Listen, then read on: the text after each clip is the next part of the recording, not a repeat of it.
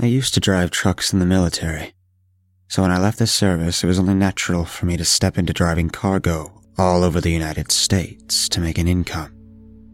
I've been just about everywhere in the US, and because of my background, almost nothing scares me. I've driven through backwash towns so desolate and isolated that one could easily imagine that the residents peeping out at you from their windows were mutated cannibals. I've driven roads so icy and treacherous that Antarctica would be jealous. And I've been stranded in the desert with several flat tires after running over someone's metal debris in the dark. I still have no idea how someone lost so much scrap metal and didn't notice. Suffice to say, I'd never felt scared whilst driving alone on the road. Or at least, I hadn't until recently. I was driving through a desert in Utah. It was late, and I knew I was in for an all night haul. The road itself was long, dark, and empty.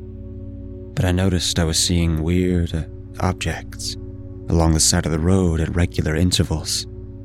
Now, when I say objects, what I mean by that is, occasionally, there would be a dead tree that happened to be close enough to the road for me to see, that had what I thought were strings weaved into its branches. The strings were vaguely in a pattern, I guess. They reminded me of spider webs, and more often than not were items tied into the pattern. I thought I saw animal bones in a couple of them, clothing, or maybe just torn cloth, skulls, bits of random junk, and hair, like a horse's tail or really long human hair. I couldn't tell which. Each one was different, but they all had the same feel to them, and seeing them as often as I had made me a little uneasy. The last one I saw was two dead trees leaned over the road that were connected by strings, like some sort of entryway or theme park gate or something. After I drove through that one, there weren't any more. Now, don't get me wrong.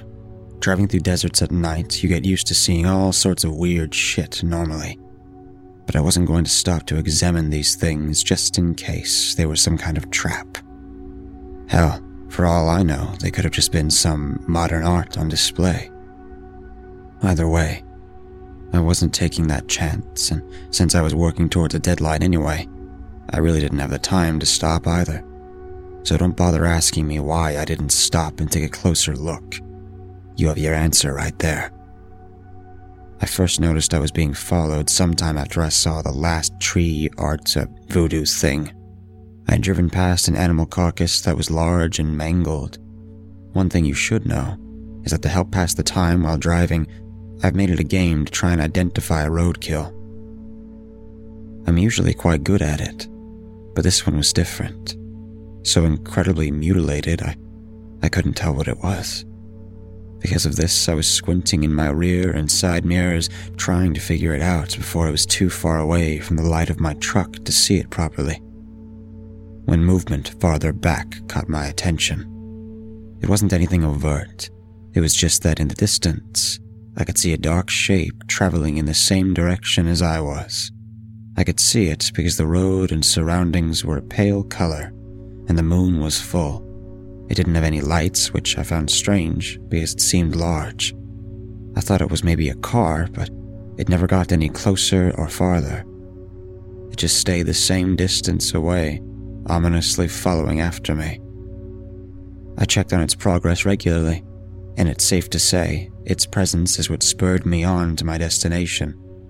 I even arrived about an hour early. By daylight, whatever it was had gone. I don't remember specifically seeing it go, but I do remember noticing its absence with relief. I came to the conclusion that it was probably someone up to something nefarious, perhaps a drug cartel car traveling at night, without lights to avoid being seen or something of a similar nature. After that job was done, I took a couple rest days in a lovely little town. I had a blast of a time. Nursed a vicious hangover and took up another job scheduled for later in the week. When I got back on the road, I had entirely forgotten about being followed. I drove along, making good time towards my new destination. But as the sun started to set, I got an uneasy feeling. That primal gut feeling that something is about to go down. That's what I had.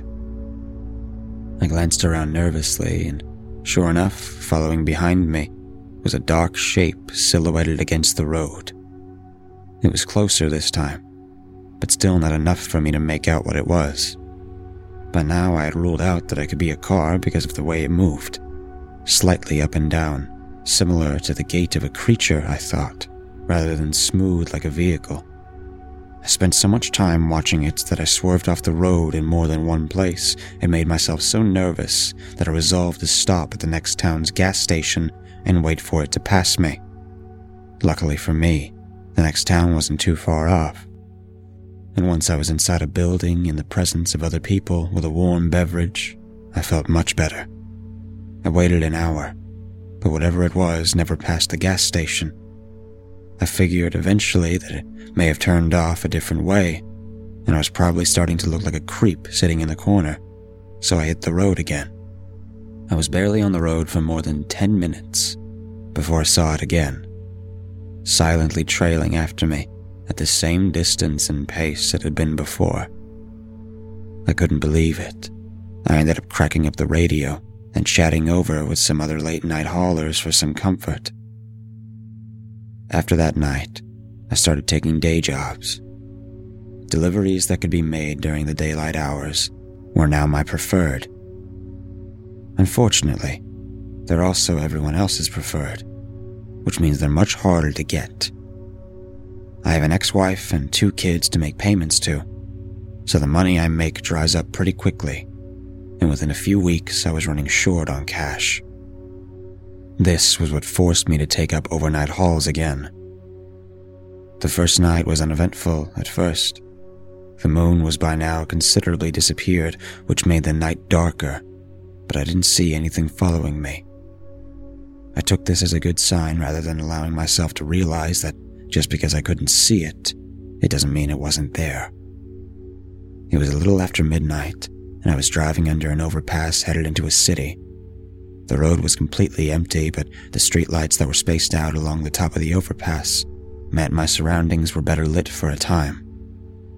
Out of general curiosity, I made the mistake of looking in the mirror to see behind me. Illuminated, as it too passed under the overpass, was what had been haunting my nights.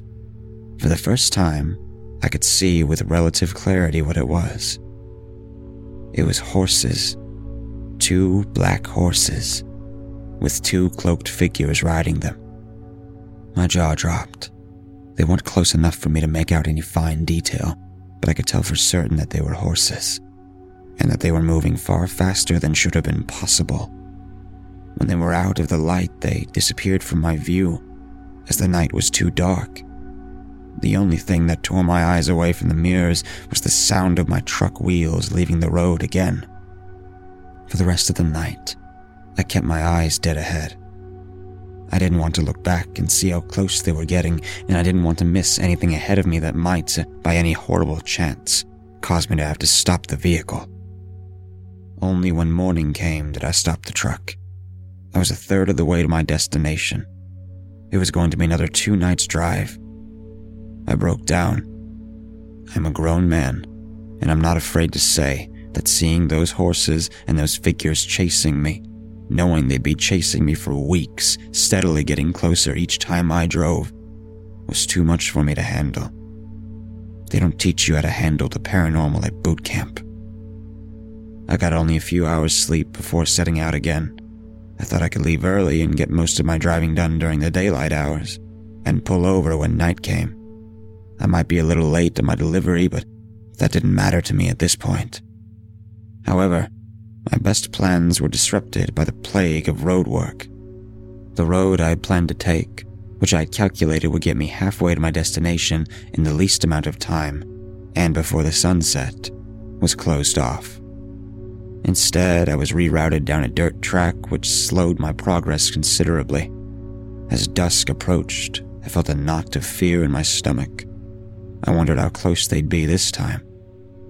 The moon was almost gone. I wondered what would happen when they finally caught up to me. I concluded I didn't want to know. Then, up ahead, I spotted a figure walking alongside of the road. I'd seen enough of these types of people in my time traveling so I knew immediately that it was a hitchhiker. Normally, I don't pick them up.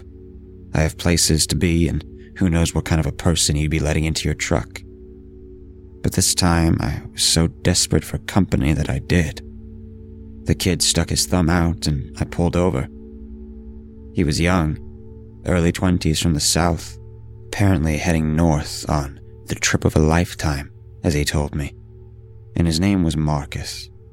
Marcus talked fairly consistently as we drove and was getting too excited for my tastes, but I didn't mind as much as I normally would have.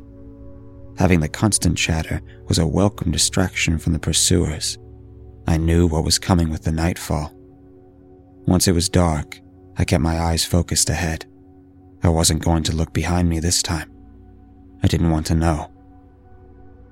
We were only an hour into the dark before Marcus suddenly became quiet. I looked over to see he turned in his seat, staring back out the window. Without looking at me, he asked in a shaky voice, Can you drive faster? I set my jaw firm and pressed harder on the gas. I knew he could see them. In a way, I was glad.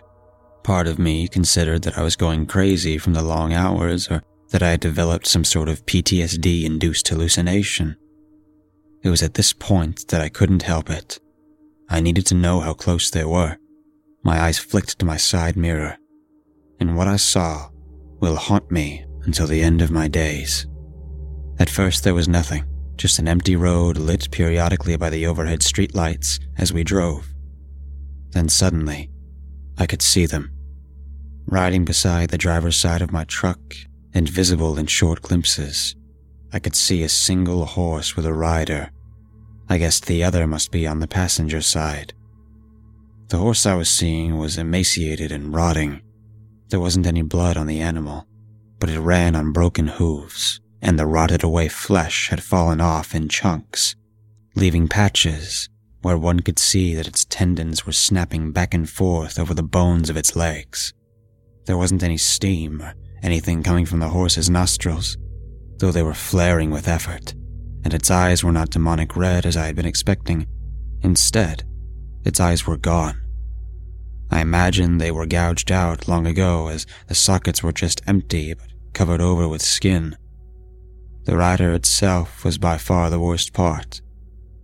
It looked like an old woman gone mad, skeletal with bony fingers clutching the reins, long hair blowed back in thinning clumps, and a cloak made of what looked like human skin.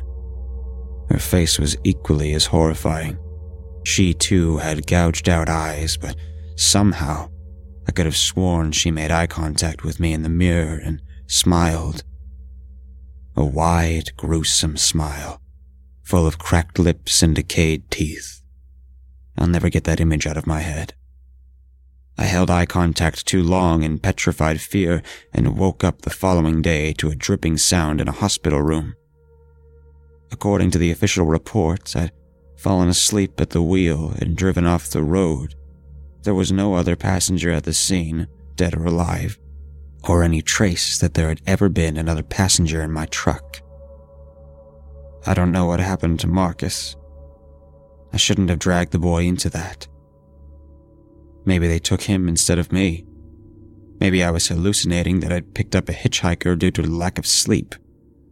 Maybe he was thrown from the vehicle so far they didn't find his body. The speculations swarmed in my brain, but I had no answer. I also didn't know what those ghastly things were or why they started following me. All I know is that it's daylight now, and I can hear the sound of horses' hooves galloping on the road, and the sound is steadily getting louder and louder. Those things won't stop until they get me. That's the only thing I know for sure. Be careful out there, everyone. Next time you're driving late, remember what could be out there. Ignore the glimpses you caught of something unnatural in your mirrors and don't think about what could be following you. It only encourages them to chase. After my accident, I spent only a few days in the hospital, and my injuries were what you'd expect whiplash, scrapes, bruises, a couple of cracked ribs, and a bumped knee. It was recommended that I stay longer to be on the safe side. The doctors were absolutely convinced that I had some sort of head trauma after I told them what happened, but I wouldn't have it. No way, no how was I going to lay in bed all day, watching bad TV and eating food of questionable origin while those things were getting closer. I could hear the sound of hooves on asphalt coming for me. And since I was able to stand, I figured I was probably alright enough to leave. Of course, I didn't know if I was just imagining hearing them or not. I was on some pretty strong painkillers after all. Either way, the medical staff were lucky I didn't just leap up and rip the IV lines out and bolt for the door. They took their time in preparing my release forms, and as I waited impatiently, I silently willed them to hurry up. When I was finally permitted to leave, I made a beeline for the nearest bar to drown my sorrows. I didn't know what I was going to do anymore. My truck was totaled, and I was either having some very deranged hallucinations or those things were probably still after me. I will admit that by the time I made my way to a shitty little hotel room for the night, I was seriously contemplating ending it all. I sat in defeat with the barrel of a gun to my temple for a long time. My palms were sweating and my heart racing as I considered my commitment to this course of action. However, it was in that moment when I was about to pull the trigger that I heard the most beautiful sound the screeching of car tires taking off outside. It brought me sudden clarity. It was as if the road was calling me, and I know I wouldn't do it. I still have things to live for, namely my two beautiful kids, uh, Gracie, my little angel, and my little man, Lachlan. I couldn't do that to them. They were only six and eleven. They still needed their father, and, and I'll be damned if I let some old prudes riding decrepit horses get the better of me. It may have just been the liquid courage speaking, but I was suddenly filled with rage and valor. I wasn't going to let these things stop me from living my life. I was going to drive so fast that their damn horses wouldn't even be able to keep up. They'd be eating my dust if they tried to keep chasing me, and I was resolute in my decision. By morning, my head ached, and my spirits were somewhat dampened as I realized the colossal amount of work I had ahead of me to get through this. First on the agenda was to get the insurance claim back for my truck. I'd filed the report while I was bedridden in the hospital, and it was time to give them a reminder and made sure that I was going to get my money quickly. It did take some arguing, but in the end, I was told I just needed to wait a few more days and that the money would be in the bank by the end of the week. Next, I needed to get back home and spend a little time with my kids and let my family know most of what had happened. I planned on leaving out the chased by a horse hag part, though. I wasn't willing to hitchhike after what had happened to Marcus, so I went online and found an affordable rental car. It wasn't anything flashy, just a small sedan, and since I knew the insurance money would be coming in soon, I didn't mind the small expense, as long as it got me where I needed to go. I figured I might even be able to claim back the rate. Now, of course, I stuck to driving during the day for obvious reasons, but by the third day of travel, I was getting impatient, and I knew I'd make it home that day if I just drove into the night a little. I debated with myself for a few hours, but when the time came and it started to get darker, I didn't pull over. I guess I made up my mind without really knowing it, and they'd be eating my dust, right? That's what I told myself anyway.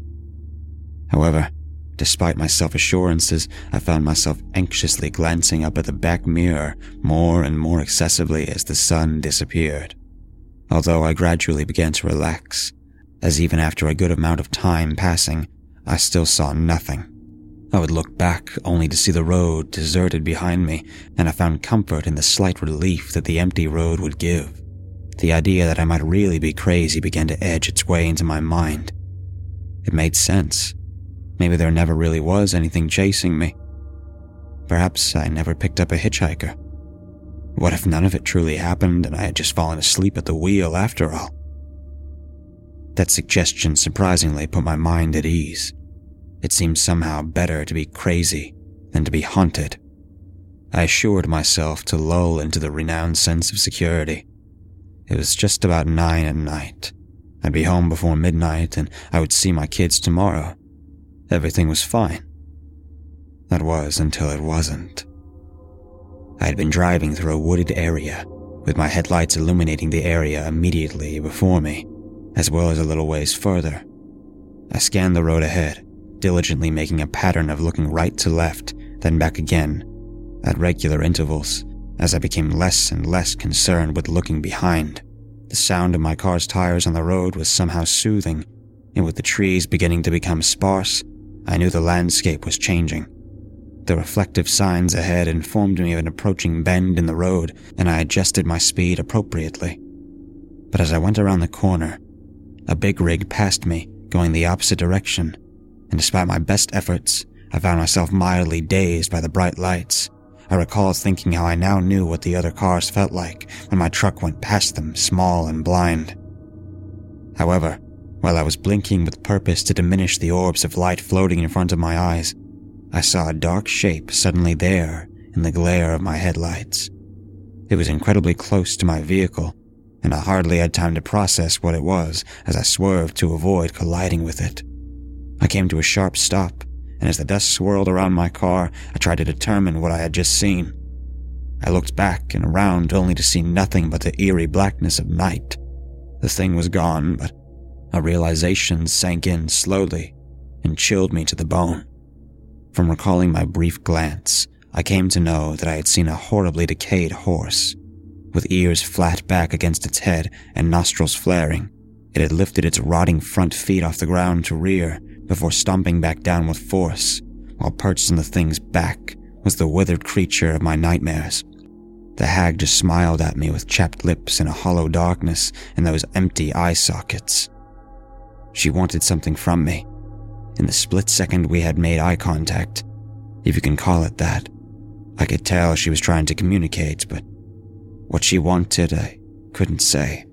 I waited tensely for something else to happen, I had a Glock 19 in the glove box and resolved that those bitches weren't going to take me without a fight. A few long minutes passed before I decided, screw it. I'm just going to drive. I slammed the car in gear and tore off down the road like a bat straight out of hell, nothing stopping me or dragging me back, but I didn't care to look behind me either. When I reached the next town, I stopped and checked into a room for the night. I only had a couple more hours to go before I'd make it home, but I wasn't going to keep trekking on after that experience.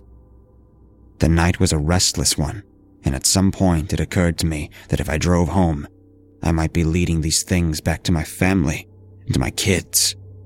I couldn't have that. I needed to keep them safe.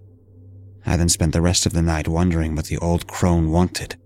She and her demon horse had scared me off the road. I had sat there for a decent amount of time and then drove off.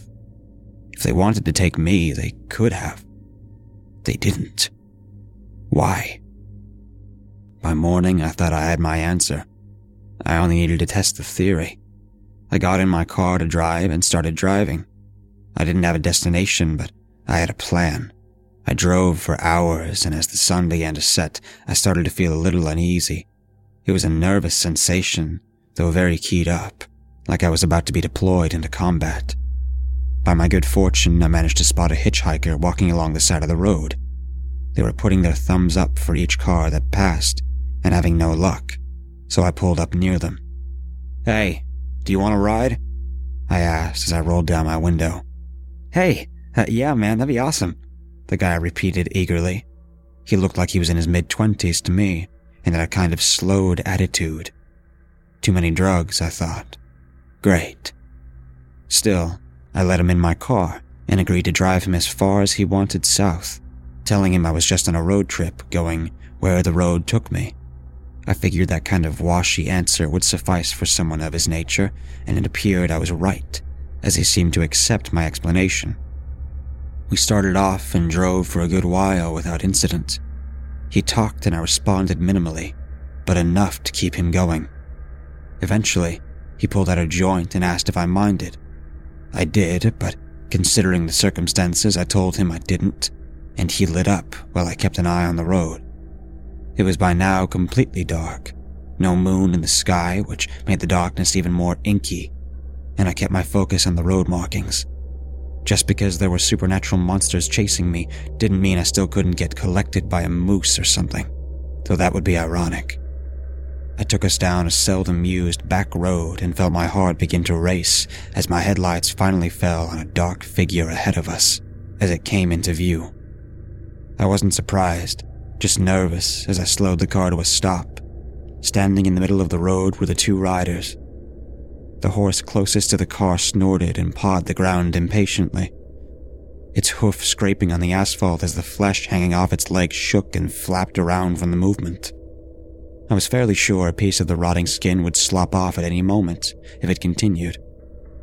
The hitchhiker I'd picked up leaned forward in his seat to get a better look of what was in front of us. At first, he seemed confused, just staring at them before looking at the joint in his hand and muttering something about it being strong shit and not knowing what the hell was in it. I took a deep breath.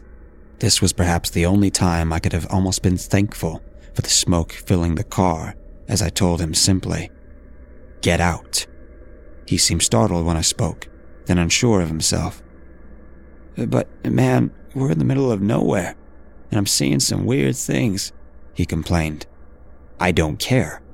Get out, I repeated with more authority. To which he, of course, protested further. I started to worry that he wasn't going to do as I asked, and before I knew what I was going to do, I had grabbed the Glock out of the glove box and pointed it at him. I said, Get out, I growled. Having a gun in his face seemed to sober him up quickly as he looked out at the gruesome creatures and then back at me.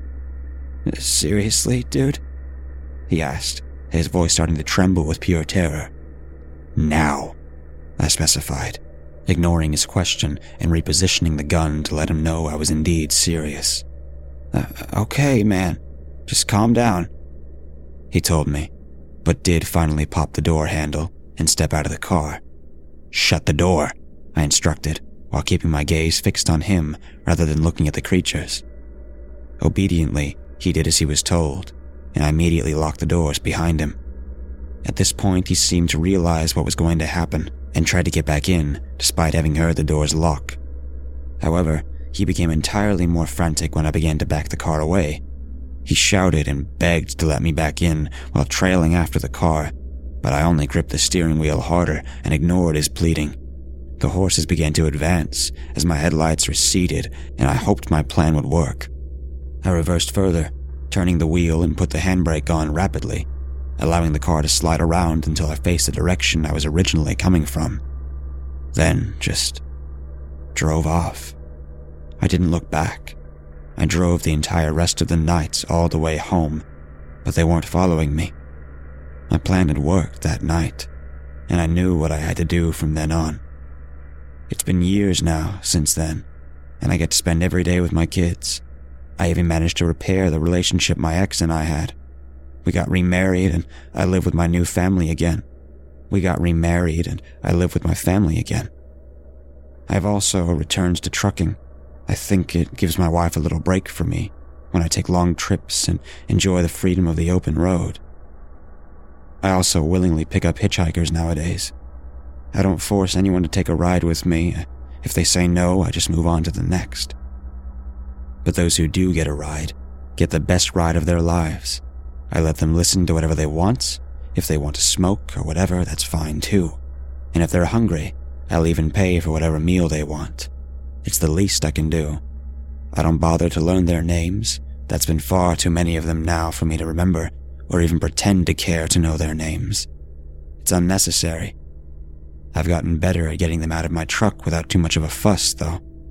Usually I give them lots of water to drink and wait for them to say they need to stop. I don't like doing this, but I have to. For my children, Gracie has just graduated high school and soon she'll be going to college. She's going to be a nurse. She's always been such a kind girl. Lachlan isn't so academically minded, but he's great at his sports. Even says he wants to join the army like his old man. I really couldn't be more proud of him. The riders let me know when it's time to get them another tribute.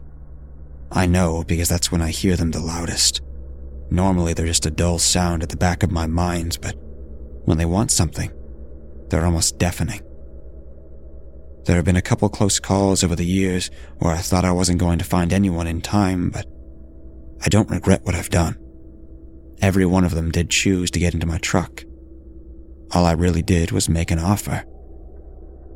Though I must say, I don't know if I can keep up the supply to meet the demands of volunteers alone anymore. The riders seem to come to me sooner and sooner, demanding another sacrifice. There's going to be some tough times ahead, so I'll warn you now. If you're out there, walking alone, I'm going to take that as a willingness to help the cause. I simply can't be held accountable for your poor choices. Similarly, if you're someone who's looking to get a free ride across the country, you've always known you should be careful. You can't blame me for what happens next when you were warned. After all, you never know whose vehicle you're getting into.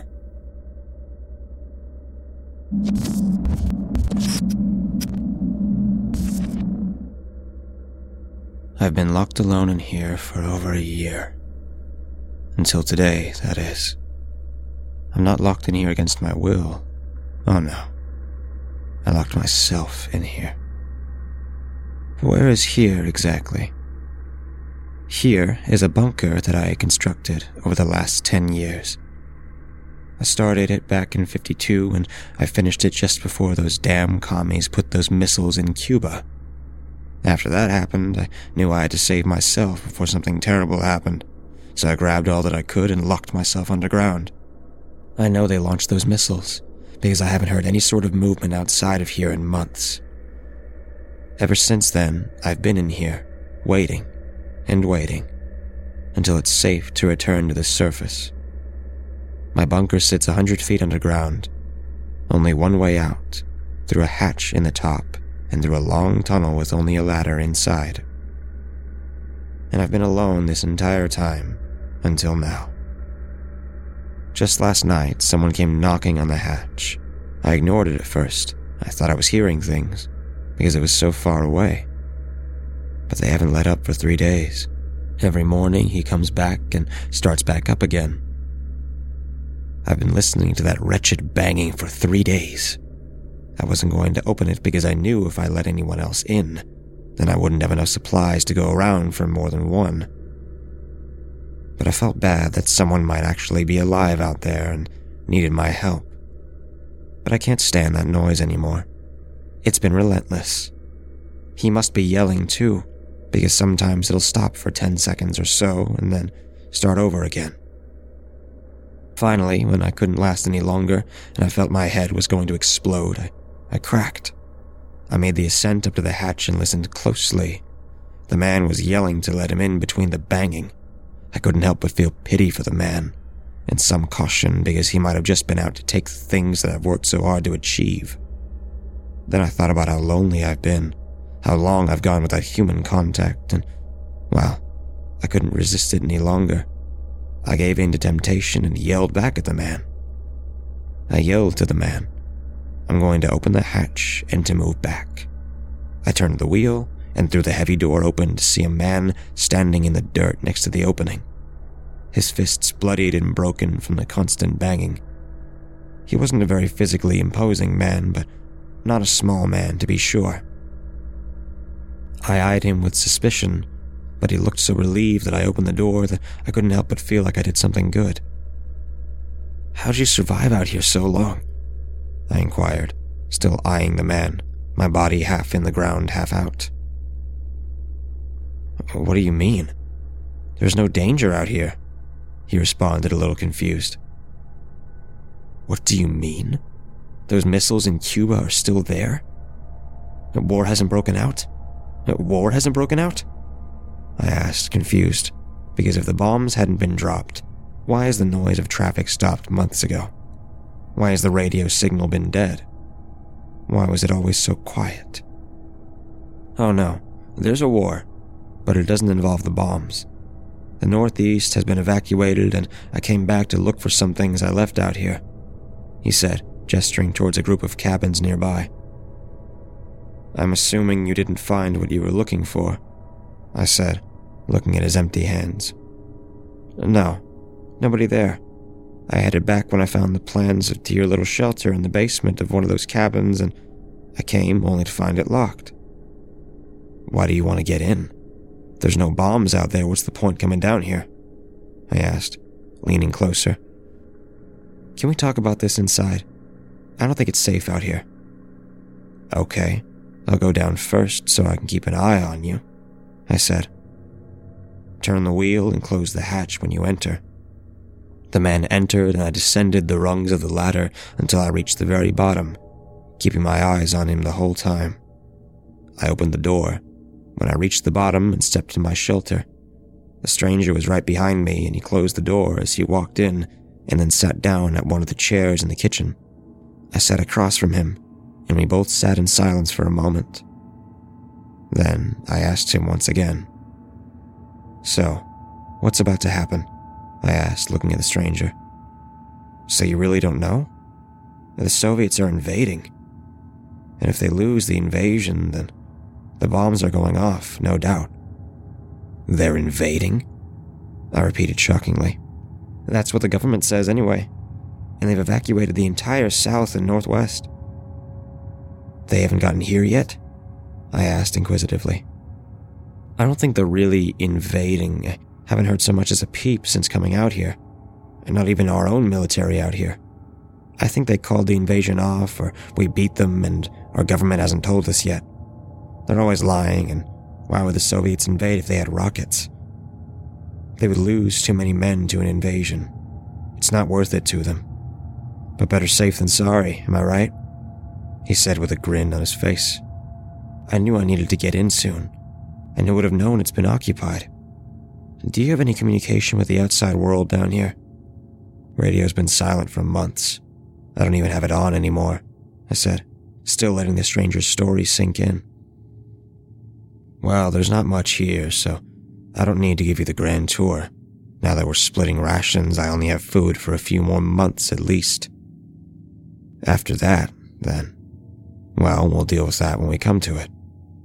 I explained to the man both of us sitting still in the kitchen chairs.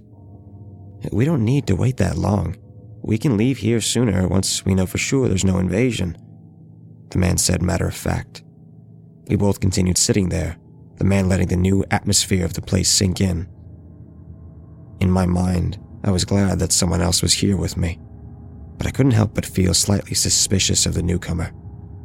I hadn't spoken to another soul in months, so I just shrugged it off as anxiety for a change in my routine.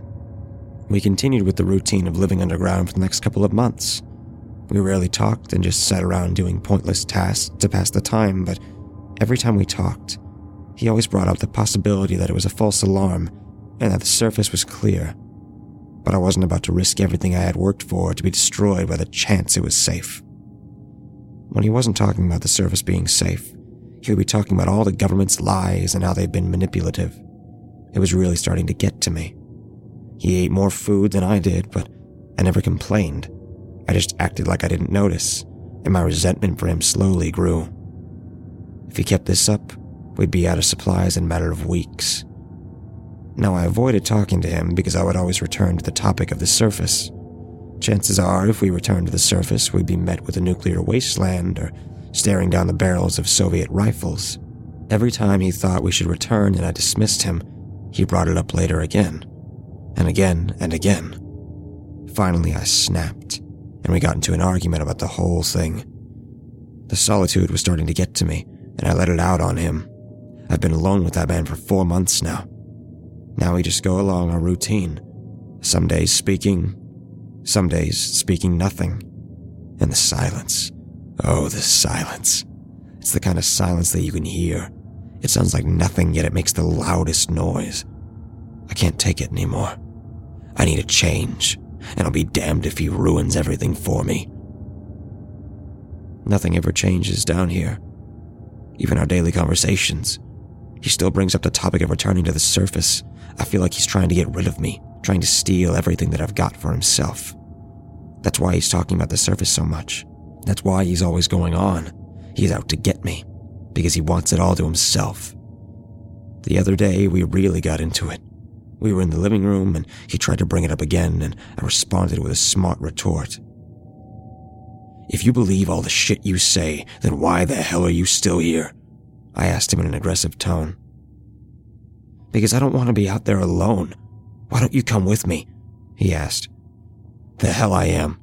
There's no telling what could be up there, and I sure don't want to be up there with you. I yelled in response.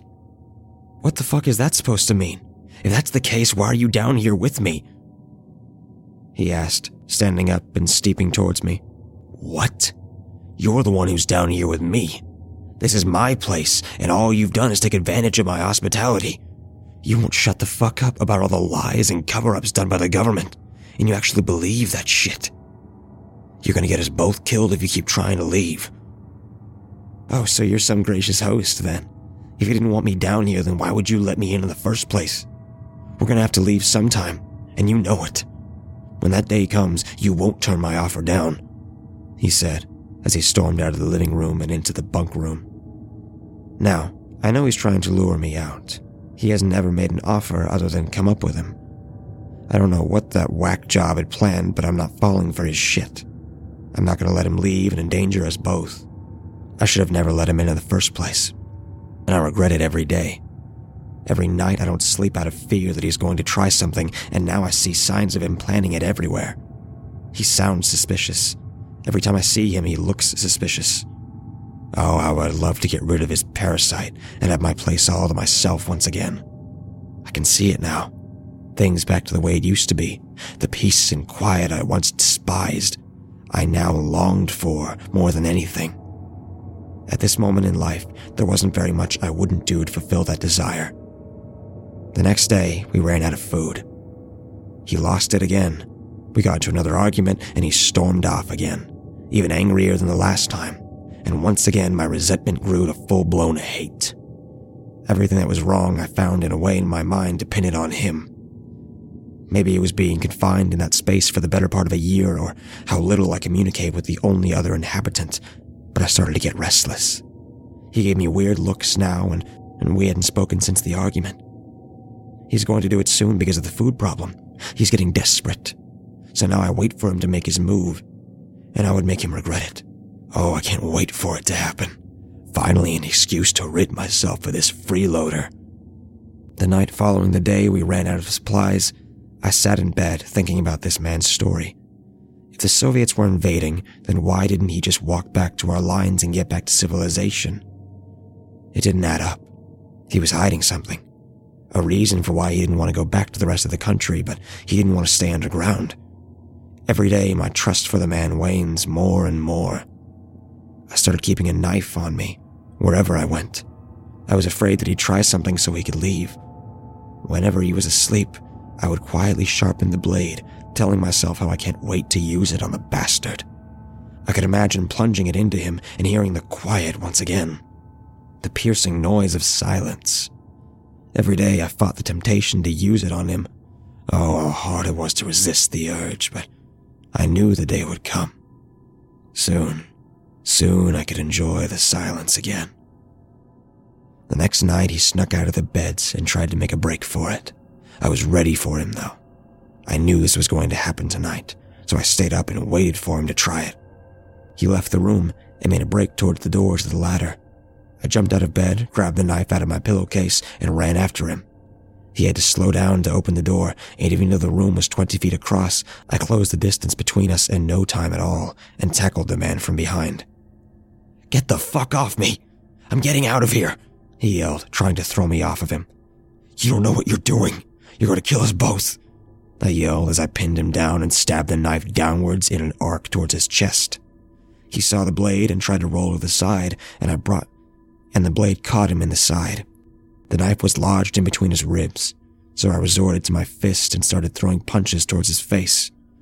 One punch landed squarely on his nose, and I felt it crack beneath my hand, and hot blood squirted all over my fist and his face. He yelled, turned over, and kicked me off. He lunged for the ladder and tried to make his way up, yelling in pain from the knife lodged in his side. I climbed on the ladder as well and tried to grab his leg, but he kicked down and landed a hit squarely in the forehead. He kept going, and I kept going. He made it to the top, and I was right behind him. As he diverted his attention to the hatch, I reached up and grabbed his feet and pulled it through the rungs that were slippery from his blood. He let out a cry as he lost his balance and fell backwards down the shaft of the tunnel and plummeted towards the bottom. I heard him hit the sides on his way down, and he landed with a sickening crunch at the bottom of the ladder. I climbed down, making sure not to slip on the man's blood, which now stained the walls of the space as well. I reached the bottom of the ladder and saw the man's lifeless body, bent and broken, laying in a heap at the foot of the ladder. He was dead. And come to think of it, I never even knew his name. I had to do it, though. He would have killed me. But now that he was gone, the silence was back. Oh, the dreaded silence, so loud and so quiet all at once. I walked into the living room and reclined in a chair and just listened. And I swear I heard the sound of cars. Not just cars, but the sound of people, too. I must have been hallucinating. There was no way. I listened harder, straining myself to hear, and sure enough, there it was the sounds of people talking. I followed the sound back up the ladder, slippery with blood, and to the base of the hatch. The voices were louder now. It sounded like someone was yelling. I grabbed the hatch and turned it and threw open the heavy door once again. Outside, it was bright and sunny, and nearby, the highway was littered with cars and two people arguing over a flat tire on the side of the road. He was right. He was an honest man who hadn't lied to me. His theory was right, and I killed him for it. And I enjoyed what I had done, because now I once again live in relative peace and quiet.